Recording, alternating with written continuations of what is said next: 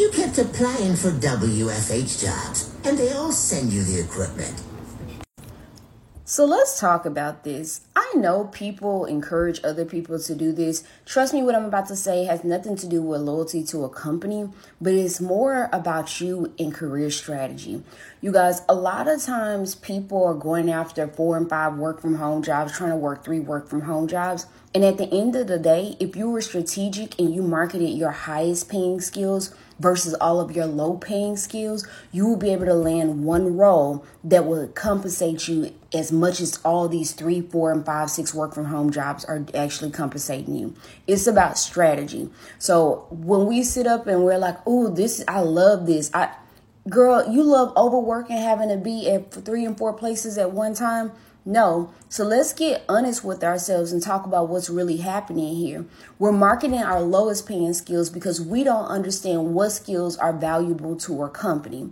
So because we're marketing our lowest paying skills on our very important piece of real estate, which is our resume, what's happening is that we are getting calls back for lower paying roles, which means we have to work more of them. So if we want to have more times for ourselves, more time for ourselves and make more money, it will behoove us to get smart and only market our highest paying skills. Now, I'm not even done with this. A lot of people be having people hyped up on work from home jobs. Don't get it twisted. Not all work from home jobs are created equally.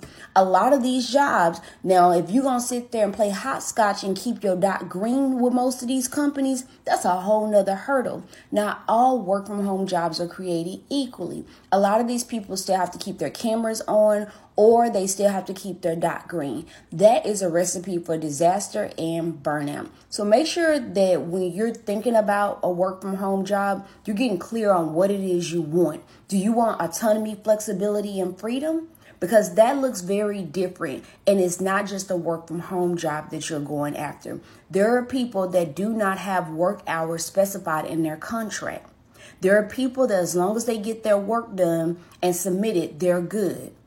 Work from home job is not always equivalent to that. Some of us think that work from home means autonomy, flexibility, and freedom. And keeping your dot green, moving your mouse, and having to be on camera is not that. So be strategic, market your highest paying skills, and know what you're going after. If you want autonomy, flexibility, and freedom, work from home is not always it. You need to be looking at a different type of role and marketing what I call knowledge based skills. Bye, you guys.